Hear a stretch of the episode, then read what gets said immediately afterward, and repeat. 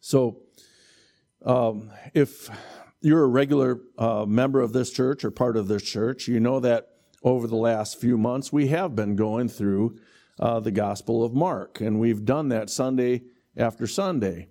But today, as I said, we are going to be going through something a little bit different. We're going to do a standalone message that will deal with an important subject that we need to address, especially in the life of the church. We are going to look at the subject of believers' baptism. And it's probably a little overdue from the pastoral perspective, but we normally do these sermons uh, when we are ready to have a baptism. And it's been a little bit of uh, time since that's happened. So it's a blessing to be able to uh, do this again this morning. So today we're going to uh, go back to some of the very fundamentals of what it means to be a Christian and what we celebrate in baptism. And what we celebrate is that Jesus Christ came to save sinners like you and me. And that Christ came and lived a life of perfect obedience to his Father, knowing full well that he, as he lived this life on earth some 2,000 years ago, that he was destined for the cross. That's the reason he came. He was born in order to die as the only way that a sinner can be reconciled to God. Christ died as a substitutionary payment for your sins. He offered his innocent life for your guilty life. God took his innocent life and punished it as though he had committed the sins that you and I committed. And Jesus suffered, bled, and died in our place so that we might be called to salvation. That whoever believe in Christ for salvation would find full and complete unconditional forgiveness of their sins and the promise of eternal life that there would no longer be any fear in death. In true salvation, that death has no sting because Christ rendered it uh, fearless on our behalf. Because he was buried, because he was raised on the third day, and because he ascended into heaven and as is seated seated at the right hand of the Father. And we know that one day he will return to receive his people and to judge a sinful world. Those are the basics of the gospel. And that's why this church exists. Because those simple facts are the basis upon what redemption relies upon. And that's what we celebrate when we practice the ordinance of baptism. Now, I realize that there are some people that come to this church who have had a long history of good biblical instruction, and you understand baptism, and I am grateful for that. But I also realize that there are new people who come who haven't been taught the scriptures and may be confused about the ideas and the conflicting instructions about baptism and need to come to a better understanding of the, the ordinance of baptism.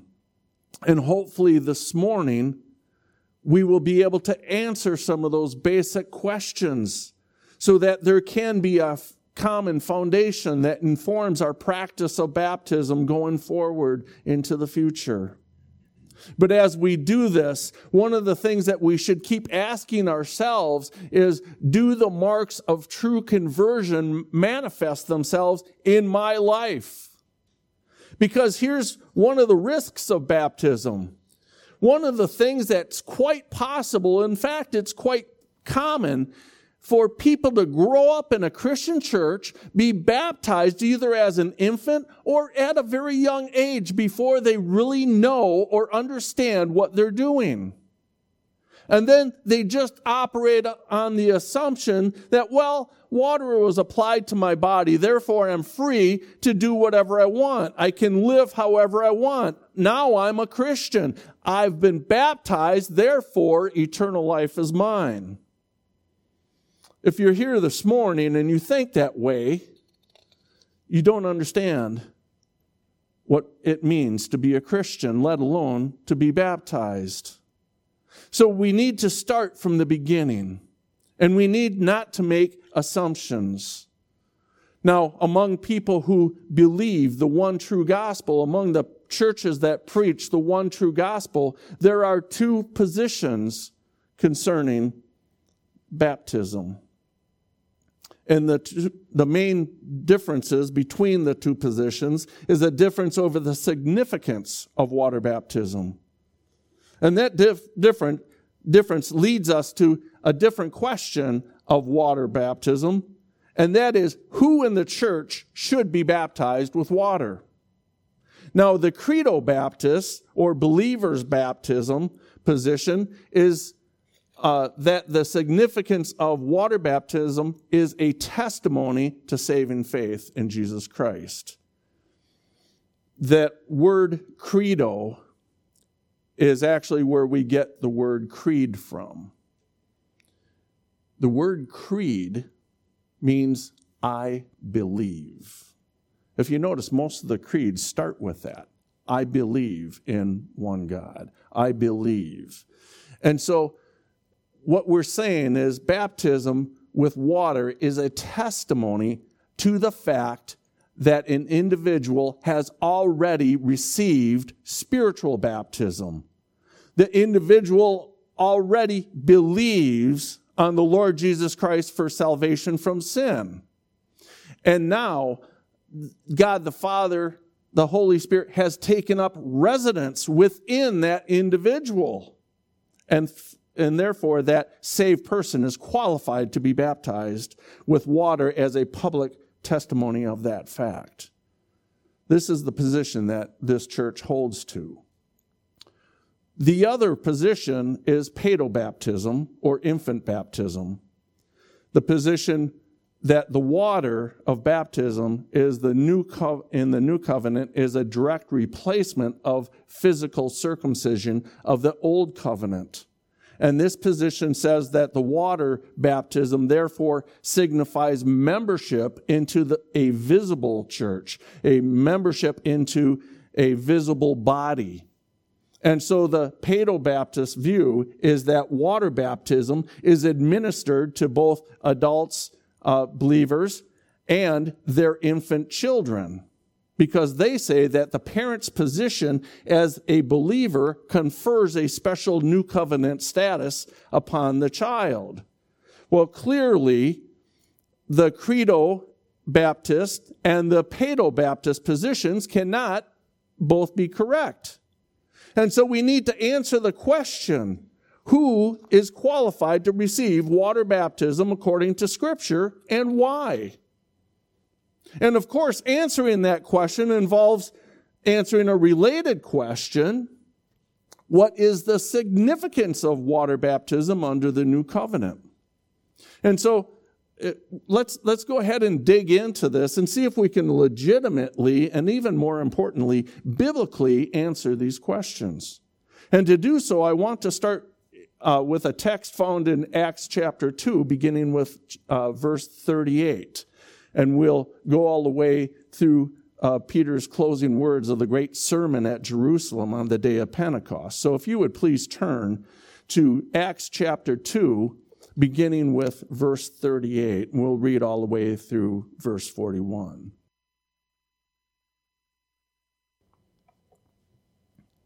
Starting with verse 38. Then Peter said to them, Repent and let every one of you be baptized in the name of Jesus Christ for the remission of sins, and you shall receive the gift of the Holy Spirit. For the promise is to you and to your children and to all who are afar off, as many as the Lord our God will call. And with many words he testified and exhorted them, saying, Be saved from this perverse generation. Then those who gladly received his word were baptized. And that day, about 3,000 souls were added to them. Now, I would like us to look at what is used as one of the proof texts for infant or pedo baptism. It's found in Colossians chapter 2. So if you would please turn to Colossians chapter 2, and we'll look at verses 8 through 15. Colossians chapter 2, starting with verse 8.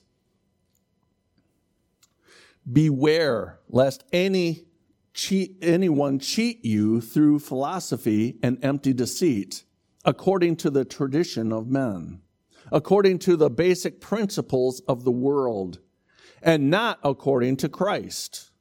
For in him dwells all the fullness of the Godhead bodily, and you are complete in him who is the head of all principality and power.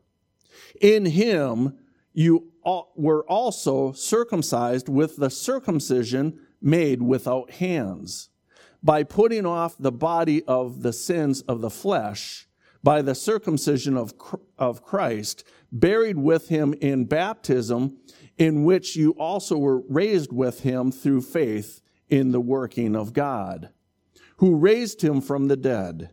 And you, being dead in your trespasses and the uncircumcision of your flesh, he has made alive together with him, having forgiven you all trespasses, having wiped out the handwriting of requirements that was against us, which was contrary to us. And he has taken it out of the way, having nailed it to the cross. Having disarmed principalities and powers, he made a public spectacle of them, triumphing over them in it.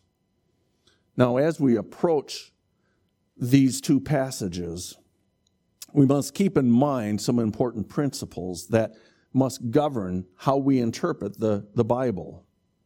And one of the most important principles is that we must remember that God's Word gives us progressive revelation, God's plan of redemption from the Old Testament to the New Testament. Later passages in the Bible give us fuller revelation on a particular subject than earlier passages. As a matter of fact, Augustine said, The new is in the old concealed, the old is in the new revealed. And so we must look at all of what Scripture says on the subject of baptism, and we must look at it with a progressive nature of God's revelation. And, and it needs to be clear in our minds. And when I say progressive, that is not a great word nowadays, and I don't mean to constantly change. I mean to look at it from the Old Testament and progress to the New Testament. And we have more than the Old Testament, obviously. God has given us the New Testament, and that is a 27 volume commentary on the Old Testament. Now, the New Testament explains the Old Testament in light of this fuller revelation, and it tells us about the new covenant in the blood of Jesus Christ, which has superseded the old covenant and made the old covenant obsolete. The new covenant takes precedence over the old. The later revelation that we find in the New Testament is fuller and clearer than the revelation of the Old Testament the Old Testament revelation was often given in terms of types and shadows. And we see this all through Scripture. There's types and shadows. Um, you can even think of where Noah gets on the ark with, uh, there's eight total. The ark is a type or shadow of Christ Himself. Those who are in the ark are saved, those who are not in the ark are not. That's just one of the examples that we would see in the Old Testament is a type or shadow. And so we need to approach the, the Bible in this way. We need to read, read the Old Testament in light of the New. And we must make sure that we don't reimpose those things in the Old Testament on the New Testament church, because that would be a form of legalism. Legalism has no place in salvation. Legalism denies the preeminence of Christ in our salvation. Legalism denies that Christ, Jesus, paid it all. So we must never read the New Testament through the Old Testament lens. We need to read the Old Testament through the New Testament lens. Now, these imperatives are not man made principles and priorities, they are derived from Scripture itself. And so, uh, this is a way in which we have taken up the question on the authority of Scripture alone, who is qualified to be baptized with water and why? Well, here's what we find out in Scripture.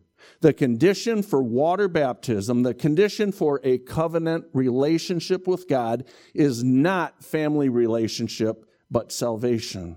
The condition for water baptism is not a matter of who your earthly parents are. The condition of water baptism in the New Testament is who your heavenly Father is.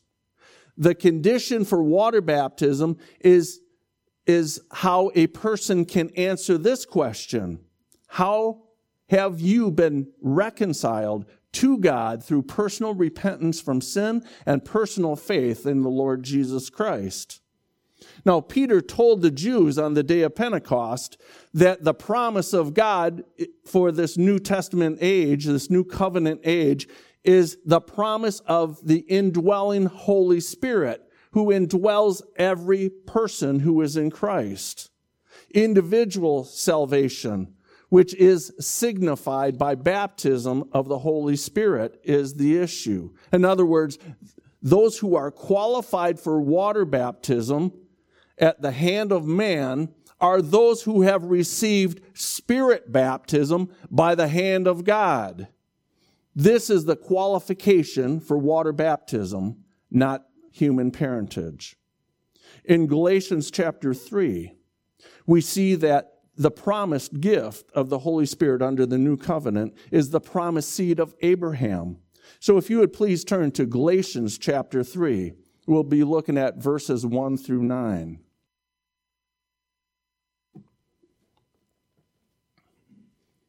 Galatians chapter 3, starting with verse 1. Paul doesn't mix any words here either.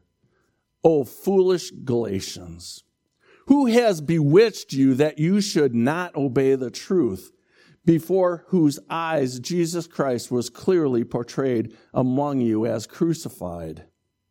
This only I want to learn from you. Did you receive the Spirit by the works of the law or by the hearing of faith? Are you so foolish? Having begun in the Spirit, are you now being made perfect by the flesh? Have you suffered so many things in vain, if indeed it was in vain? Therefore, he who, ha- who supplies the Spirit to you and works miracles among you does he do it by the works of the law or by the hearing of faith?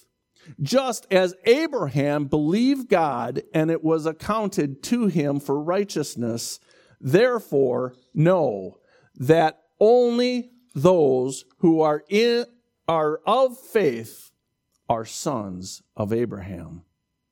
And the scripture foresees that God would justify the Gentiles by faith. Preach the preached the gospel to Abraham beforehand, saying, In you all the nations shall be blessed. So then, those who are of faith are blessed with believing Abraham. Here we see the promised seed consists of those who are in Christ, believers in Christ, those who have, in the eyes of God the Father, an intimate identification with Jesus Christ in his death, burial, and resurrection. That we read in Colossians chapter 2 and elsewhere. And now, how can the Paedo Baptist or the infant Baptist say that water baptism is the new covenant replacement for Old Testament circumcision? Well, the Paedo Baptist uh, position believes that Colossians chapter 2, 11 through 12 teaches that. Now, I'll tell you right away that we're going to find that this interpretation of Colossians chapter 2, verses 11 and 12 is not correct. And I will explain why that is the case. I do want to make a point here, though. And I, this is what I love about the relationship between John MacArthur and R.C. Sproul. This is not a salvific issue. R.C. Sproul and John MacArthur saw themselves as joint soldiers in the church of Jesus Christ. They did not make this an issue among them. So I want that to be an overriding idea as we're going through this. Now, Paedo Baptist theologians speak of both Old Covenant circumcision and New Covenant baptism as the sign and seal of the covenant. They often recite Romans 4 11 and 12 as a proof text. And this is what we read there. Actually, why don't you go ahead and turn there? I know I'm having you turn a lot of places. Romans chapter 4 and verses 11 and 12.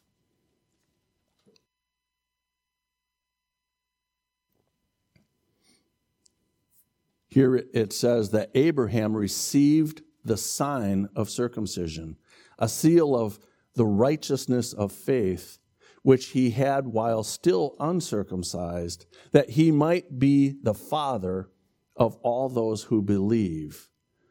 Though they were uncircumcised, that righteousness might be imputed to them also, and the father of circumcision to those who are not only of the circumcision, but who also walk in the steps of faith which our father Abraham had while still uncircumcised. Now, it says that Abraham received the seal, which in the Greek uh, is the Greek word uh, sphragis. it's a, yeah. We're not normally putting those kind of syllables together. Um, but it means uh, the mark or token of circumcision. A seal, which uh, in the original Greek means confirmation or authentication of righteous uh, faith, which he had not yet been circumcised. And so it's true that Genesis 17:11 we find that the circumcision is called a sign and there the, the word is semeion which is a sign of God's covenant with Abraham, but circumcision is never called the seal of that covenant. It is a sign and seal of faith. The, the verse I read in uh, Romans 4 is the only place in Scripture that uses this term seal in revelation uh, in relationship to circumcision. Um, but it says that circumcision is a seal of righteousness of faith, which Abraham had while yet being uncircumcised. In other words, circumcision is not a seal of physical membership in the covenant. Uh, it was a seal of the confirmation or authentication of Abraham's personal saving faith. Furthermore, we need to read uh, Romans uh, 4:11 in context we need to read uh, verse 12, where Paul says circumcision was a seal of Abraham's uh, faith in order that he might be the father of those who believe. Through, though they were uncircumcised, that righteousness might be imputed to them also. And the, the father of circumcision to those who had not, um, who, who not only are the circumcision, but also walk in the steps of faith which our father Abraham had while still uncircumcised. Now, as we read, or we read in Romans, Galatians, and Hebrews, uh, we find that it is believers who are the true seed of Abraham. It says that not all Israel is Israel, meaning all of those who were of the circumcision weren't really the true Israel. It was a sign of the seal. It was a seal of the righteousness that God imputed to Abraham by faith. And scripture never calls baptism, the New Testament back, baptism, a, a seal of the covenant. The seal of the covenant is actually the regenerating work of the Holy Spirit, the gift of the Holy Spirit. And that's what we see in Acts chapter 2. We find that confirmation in uh, Ephesians chapter 1 as well. So if you would please turn to Ephesians chapter 1 and verses 13 and 14. I know I'm having you turn a lot, and uh, we did that last week as well. But I think it's important that you actually see these, these things instead of just hearing and not being able to see it written down.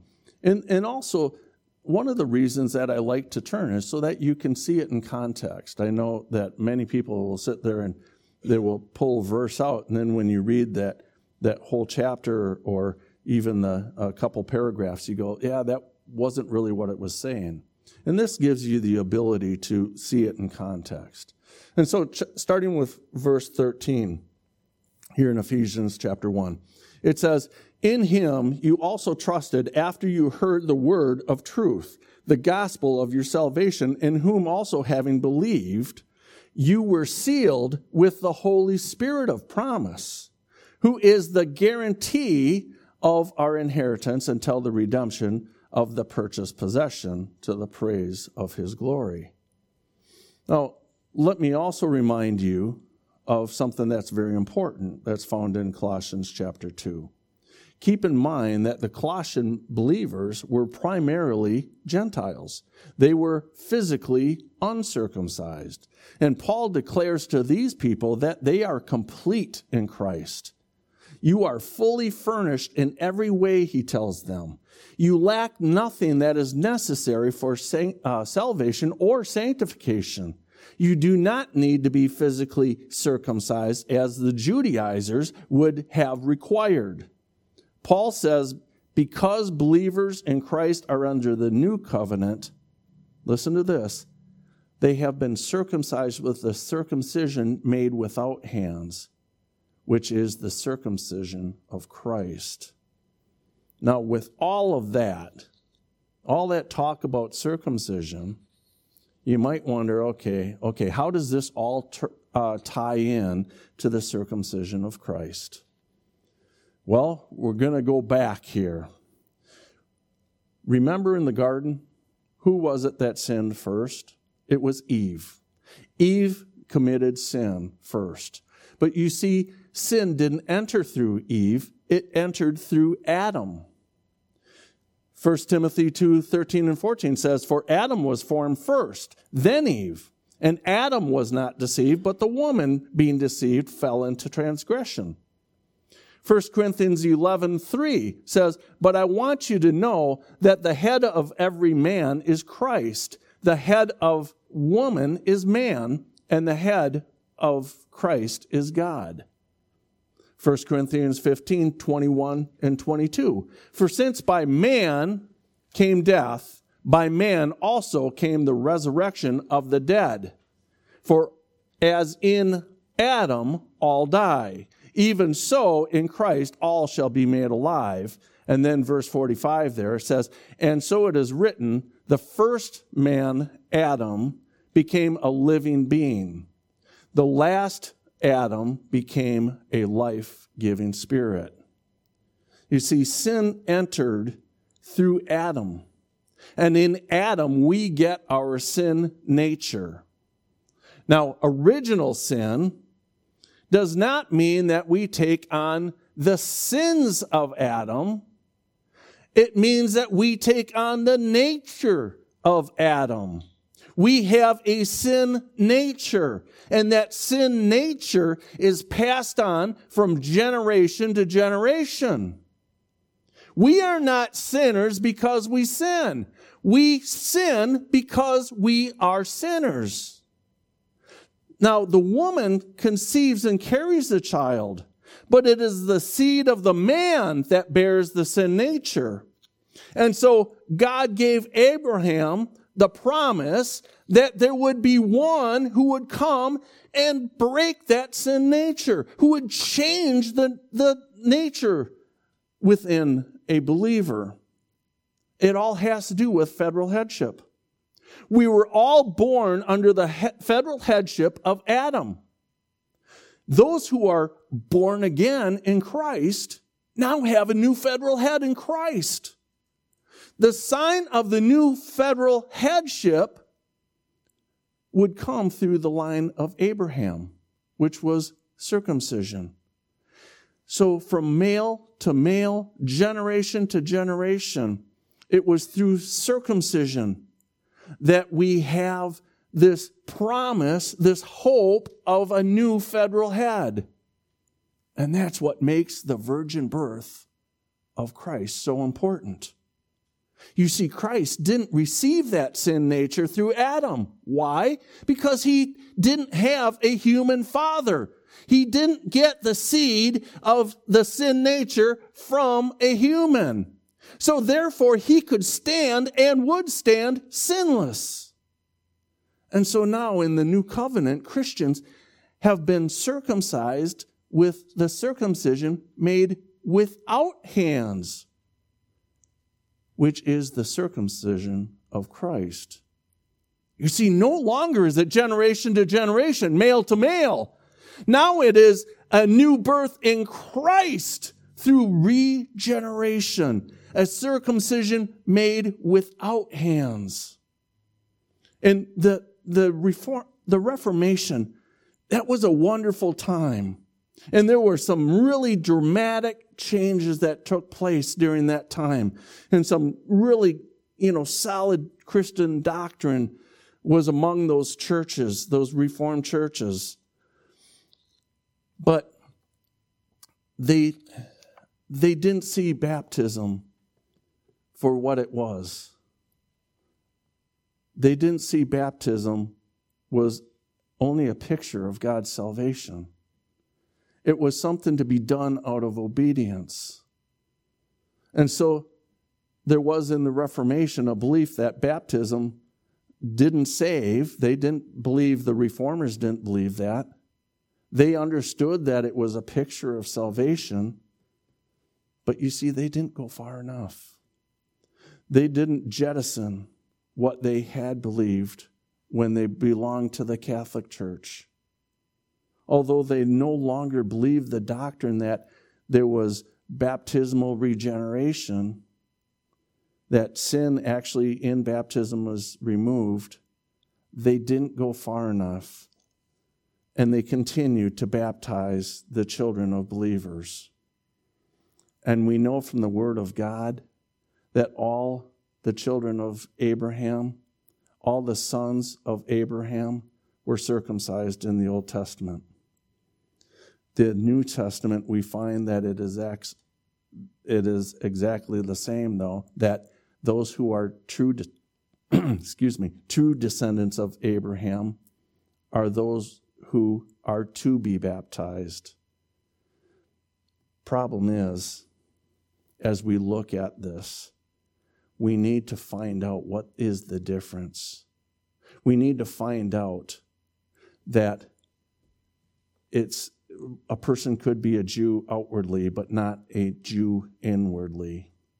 That although they bear the marks of Abraham, they don't have the faith of Abraham. And so true circumcision is of the heart, the one who is truly a child of Abraham. And so, what does that mean? It basically means that children of believers are not necessarily the true children of, of Abraham and therefore they are not to be baptized until they can express, or if they can express faith, faith in our Lord Jesus Christ. And if you would please turn to Galatians chapter 3. Galatians chapter 3, verses 26 through 29.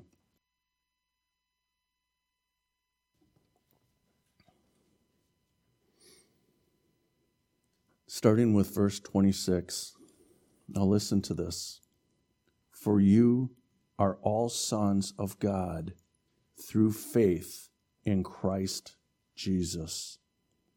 For as many of you as were baptized into Christ have put on Christ.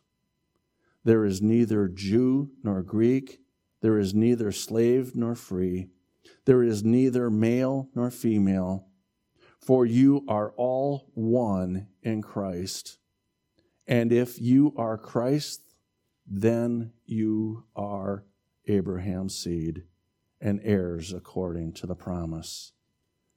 You see, it's those who have trusted in Christ, who belong to Christ, are the true children of Abraham and the ones who should be baptized.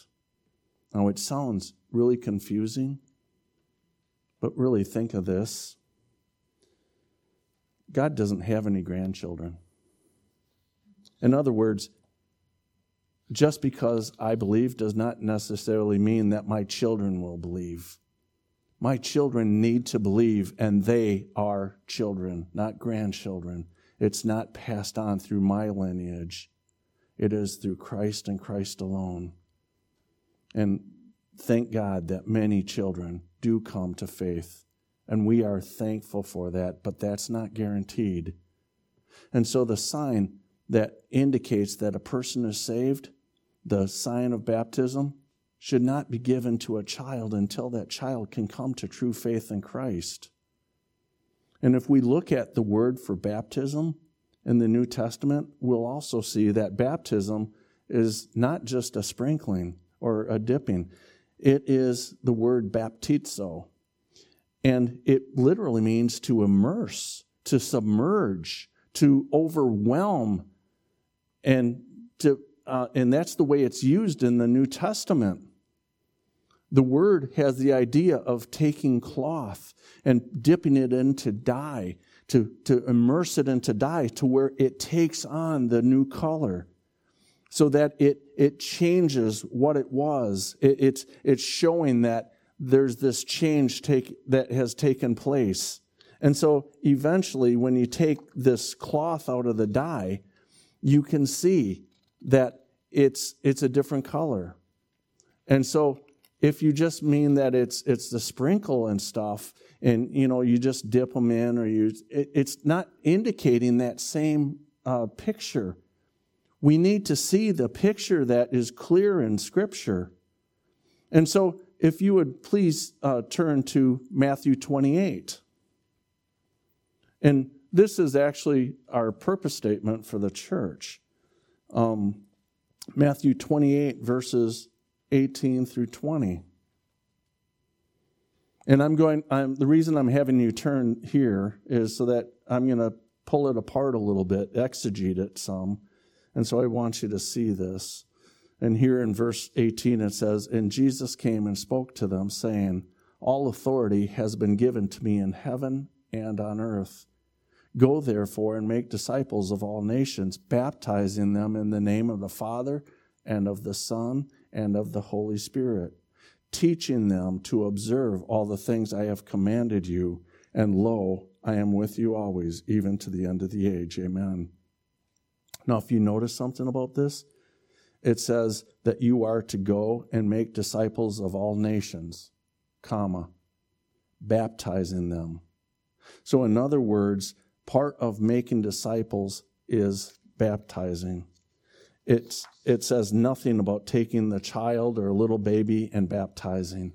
There's nothing other than the thought that when a person becomes a disciple, when a person becomes a believer in the Lord Jesus Christ, then that person is to be baptized in the name of the Father, Son, and Holy Spirit. And then it goes on to say, teaching them to observe how can you teach a small child uh, that has no idea. This is where you, you understand, you have faith, and now it's teaching you about that faith. It's not just teaching you the things about Jesus, it's teaching you about something that you already possess, and that's faith.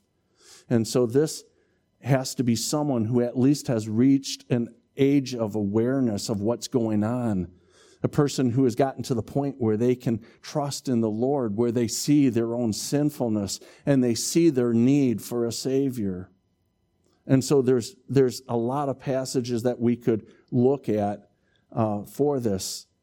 But, you know, we, we see that on the day of Pentecost in Acts chapter 2, as we read, you know, Peter gives this rousing sermon I'm going to do something that I normally don't do. I'm going to have you turn back there to Acts chapter 2. But this time, I'm going to start in verse 37. And I, I, left that out purposely because I, want to, I wanted to build on this so that you can see what is actually happening here. So, Acts chapter 2 and verse 37. Now, when they heard this, they were cut to the heart and said to Peter and the rest of the apostles, Men and brethren, what shall we do?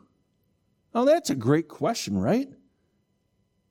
What does Peter say as an answer in verse 38? And this is where we read already. Then Peter says, says to them, Repent and let every one of you be baptized in the name of Jesus Christ for the remission of sin, and you shall receive the gift of the Holy Spirit. And, and for the promise is to you and to your children and to all who are afar off, as many as the Lord our God will call. And with many other words, he testified and exhorted them, saying, Be saved from this per- perverse generation. Now listen to this then those who gladly received his word were baptized. And that day, about 3,000 souls were added. That is incredible. 3,000 souls were added. What a, a, a, great day. Now, it's, it's very possible that there were children and babies there, mothers holding their children, but they aren't mentioned. It says nothing about baptizing any of those other than those who had heard and believed. And before we baptize someone, the elders sit down and, and ask for the testimony of how, how do you know? Tell us how you have been born again in Christ, how you you have been regenerated, made alive in Christ. We want to hear that you have trusted in the Lord. And even in that, that's not a stamp. The stamp comes from God, not us. And so we want to hear this clear testimony of faith, and we want to see this picture the picture of an individual who should be baptized, those who believe. Well, the next thing we need to consider, and I've touched on this, is the motive of baptism. And like I said, some just baptize uh, with a sprinkling. But I want to go to a passage that I'm going to use actually during the service when we move outside. And it's Acts chapter 8. And I'll, I'll read this again just before the baptism takes place. So if you turn to Acts chapter 8 and verses 26 through 40. And for you, those of you who are I don't normally have you turn this often. I do have you turn, but not this often. I just want to really show this. Now, starting with verse 26, it says, Now an angel of the Lord spoke to Philip, saying, Arise and go toward the south along the road which goes down from Jerusalem to Gaza. This is a desert. Now remember that part. This is a desert. So he arose and went. And behold, a man of Ethiopia, a eunuch of great authority under Candace, the queen of the Ethiopians, who had charged who had charge of all her treasury and had come to Jerusalem to worship was returning. and sitting in his chariot, he was reading Isaiah the prophet. Then the Spirit said to Philip, Go near and overtake his chariot. So Philip ran to him and heard him reading the prophet Isaiah and said, Do you understand what you are reading? And he said, and this is really important, how can I unless someone guides me? You know, that's teaching and sound doctrine. That is taking and, and drawing out of the word, not that's called exegesis. It's not uh, adding to, not reading something and then just talk about your dog or something else that happened and try to tie it in. That's eisegesis. This is exegeting. How someone comes alongside you and say, "You know this? Let me tell you, based on all of Scripture and all of doctrine, what this actually means." And when he asked Philip to come up and sit with him, the place in the Scripture which he read was this he was led as a sheep to the slaughter, as a lamb before its shearers is silent. So he opened not his mouth. In humiliation, his justice was taken away. And who will declare his generation? For his life is taken from the earth. the earth. So the eunuch answered Philip and said, I ask you, of whom does the prophet say this? Of himself or of some other man? Then Philip opened his mouth and began at this scripture, preached Jesus to him. Now, as they went down the road, they came to some water. And the eunuch said, See, here is water. What hinders me from being baptized? Then Philip said, If you believe with all your heart, you may. And he answered and said, I believe that Jesus Christ is the Son of God. So he commanded the chariot to stand still, and both Philip and the eunuch went down into the water, and he was baptized. Now, when they came up out of the water, the Spirit of the Lord caught Philip away, so the eunuch saw him no more, and he went on his way rejoicing. But Philip was found in Azotus, and passing through, he preached in all the cities till he came to Caesarea. Now, think about that for a moment. If it was just pouring water on someone, you don't think that he had a, a cool drink or something in the chariot that he could have used that water to pour on him? It says that he came to the body of water. And when he had come to this body of water, he says, what hinders me from being baptized? Obviously, he understood that he could only uh, take this could only take place in a body of water where a person could be immersed in the water. And Philip, if you notice, he, he tells what the correct candidate for baptism is. Philip says, If you believe with all your heart, you may. And so, what is the criteria for baptism? To believe with all your heart in the Lord Jesus Christ, that He is the one and only Savior, that He is the only hope that you have for eternal life. And apart from Him, you have nothing. You must have faith before baptism. And so the eunuch says, I believe that Jesus is the Son. And so he ordered the chariot to stop, and they both went down into the water. Philip and the eunuch. They walked into the water, which was obviously deep enough for them to wade in, and he baptized him. And if you notice what it says in the next uh, verse, when he came out of the water, the Spirit snatched Philip away. What a beautiful picture. Who is entitled to baptism? The person who is a believer. How is it to be done? Immersion excuse me, immersion in water. And as we read through the New Testament, we find more and more and more. I think one of the most important uh, scriptures that we could turn on this is Romans chapter 6. If you would please turn to Romans chapter 6, verses 3 through 6.